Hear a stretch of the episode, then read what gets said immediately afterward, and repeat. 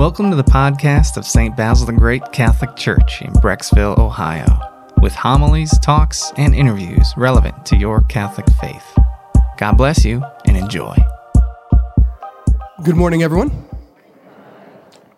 Well, first thing I want to say is that Advent is a season where we prepare and wait for the Lord, his ultimate second coming in glory, where all is at last summed up. But it's also where we prepare for remembering his first coming so we can become more like him so we're ready for the second coming. And one of the best ways we do that is continue to participate in the life of the church, the life he left us, both as example and teaching. And we're doing that.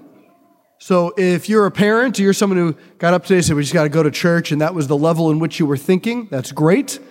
But just so you know, uh, great job. Because you, by the very fact that you're here, you're preparing your family for Jesus.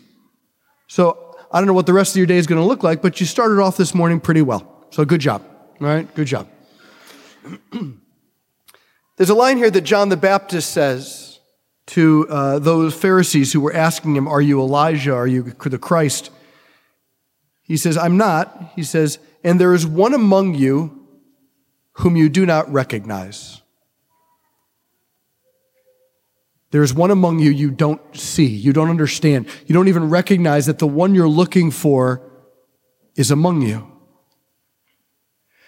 And what I want to say to all of us is this is just true of all of us this Sunday morning. And I think two things can help clarify to help us, if you will, see, to help things be revealed for us. First is kind of a teaching about what is the church. I think when we get that right, we'll understand how powerful, beautiful, and mystical coming to Mass is.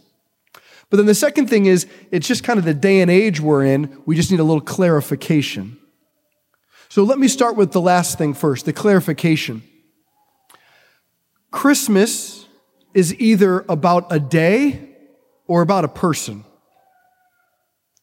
So next week, in the final preparations, you and I are either preparing for a day or we're preparing for a person. Sometimes it looks similar, but the reality is that they're very different on how we prepare. Right? If you're preparing for a day, you're going to make it how you want it. You're going to get your plans together. And one of the things probably all of you want is peace in your family. So you're going to ask, what time are we going to each other's houses? Who's coming where? What are we doing? So you've sent those text messages out, those phone calls. You've figured out. Many of you bit your tongue from saying anything. Proud of you. All right. Things like that. And many of you are like, this is going to be great. Actually, the whole family is going to be in town. That's great. You're preparing. I want to do this. Can we do this? I really love to cook those cookies or whatever it may be. It's a lot of your own initiative planning. But when you're preparing for a person, it's them, it's the person who dictates what you do to get ready. All right? After all, okay, I know some of you are Polish. I don't like Pol- Polish music, okay? Polkas and stuff, I don't like the music. I, I know it's amazing. Some of you love it. You love dancing. At your weddings, you're amazing, but I don't like polka music. So if you're going to have me over to your house and you're like, we're going to have polka music for him, I wouldn't enjoy your home.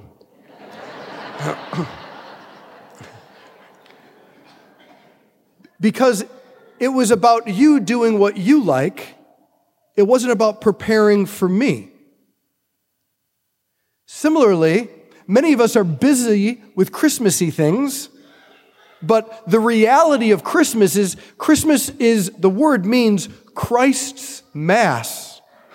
Right? So literally it has a Catholic root of the church and Mass, but it's about Jesus. And if it's about Him, He gets to dictate how we prepare, what we need to do to get ready. And some of the things He's left us is really beautiful is if you haven't gone, we've already heard almost a thousand confessions this Advent here at St. Basil's. So if you haven't gotten to confession, it's been a while. Just remind you Monday night from five, from 6.30 to 8 and Saturday morning from 8.30 to 9. Those are the two confession times left. And so if you can make it to one of those, great way to prepare. You remove some of the boulders, some of that interior noise so that you're ready to welcome him. Other things, if you haven't read the first two chapters of the Gospel of Matthew or the Gospel of Luke, takes about four minutes to prepare yourself to know the story again, to really be honed in, to remember what it is we're celebrating. What is the reality of Jesus' birth like? Not what have artists told us, but what is it really like? And the third way to prepare is to listen to how other people have prepared. Listen to the old Christmas hymns. Right? Just this morning, I was listening to God Rest Ye Merry Gentlemen. Beautiful hymn. You know, if you haven't remembered it in a while, it's talking about Christ our Savior was born to deliver us from Satan's power. There's some rich imagery and messages. It's a lot better than that song, Last Christmas I Gave You My Heart. So maybe spend a little time looking at the lyrics of good music. That's right, all my opinions are coming out this week, all right? It's happening. I've had a cold, this is what you're getting, all right? But finally, and more importantly, a little teaching so that we don't end up like the Pharisees, where it says, One among you whom you do not recognize. I've often heard it said, and I think I've said it at times in my own life gosh, if I could have been back then in the Bible, if I could have actually seen Jesus and been there, oh, it would have been amazing. And there's something I get when we say that, but it's also true that we might not know that the same realities that the scriptures speak of are made available to you and me in the 21st century. The exact same realities, not watered down, not like they got Coke, we get Diet Coke. It's the real thing. That's actually what the nature of the church is. The church is not first and foremost a human institution. We would not have lasted for 2,000 years. The church, first and foremost, is the working of God, the third person of the Trinity, the Holy Spirit, working throughout the whole world to create and facilitate the same encounters that we hear about in the scriptures. John the Baptist's message has been recorded in the scriptures through the Holy Spirit. And the Holy Spirit, we say in the Creed every week, speaks through the prophets. So it's the Holy Spirit who gave the potency and power of John the Baptist to help people's lives be changed. It's that same Holy Spirit at Mass working through the scriptures proclaimed. It's not just that you and I gather to be nice people. If that were the case, I'd rather watch something on TV in the morning. We gather because ultimately the Holy Spirit is bringing us together to give you and me an encounter in word and sacrament. Not just a nice religious ritual, the same life giving, powerful, transforming encounters that happened in the Gospels. The Holy Spirit transforms bread and wine into the very person of Jesus Christ. Appearance, different. Person, the same. Power, the same. Presence, the same. Effect, well, we get some say in that. Just like in the Gospels, people walked away from Jesus. Just like in the Gospels, some people ignored him. Just like in the Gospel today, some people didn't even recognize him so too us.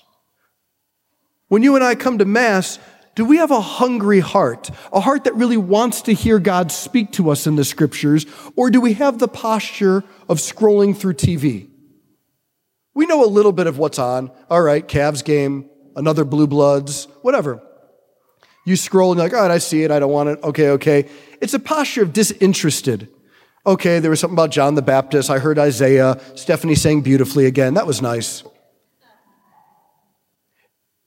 If that's the posture we bring, that's what you get. You have some say over what happens. But if you come recognizing the same God of the universe who acted powerfully through Israel and then took on flesh in Jesus and changed people's lives and continues to live through the working of the Holy Spirit in the church, then you come expectant.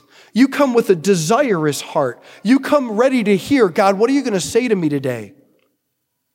Then, most importantly, the same Jesus Christ who gave sight to the blind, The same Jesus Christ who preached and thousands were converted. The same Jesus Christ who died and rose and has converted millions and millions of saints throughout the world, educated, uneducated, men, women, married, religious, single, young, old. He's converted men and women to be the most shining, beautiful examples of what it means to be human. That same Jesus is alive in Brecksville, Ohio, right here on this altar. The appearance is different, but the person, the power, the presence are all the same. That's what it means to believe in the church. The church, first and foremost, is the one, the organism that provides the encounter so that you and I can become fully alive, as Jesus says in John 10 10 or in John 15, so that his joy might be in you and our joy could be complete. You and I don't have to be stronger. We don't have to try harder. Well, maybe if I just did these things. What we really need to do is open ourselves, become susceptible, vulnerable to the mysteries that are celebrated, proclaimed, and offered at every Mass. And if we lean in to that revelation, we lean in, we don't have to be like the Pharisees who don't recognize the one among us. Instead, we get to be like the apostles, saying, I have seen him, I have touched him, I have heard him speak to me. Because at Easter, he rose and he's never gone back in the grave. And he continues to work in every time and place through his mystical body known as the church. And we gather here to encounter and then we go out to proclaim, He's come to set us free, the Lord God of power and might. Amen. We hope you enjoyed this audio from our parish. You can find other homilies, talks, and interviews at our website, basilthegreat.org, or by subscribing to this podcast in your favorite app. Just search for St. Basil Catholic Church, Brecksville. St. Basil the Great, pray for us.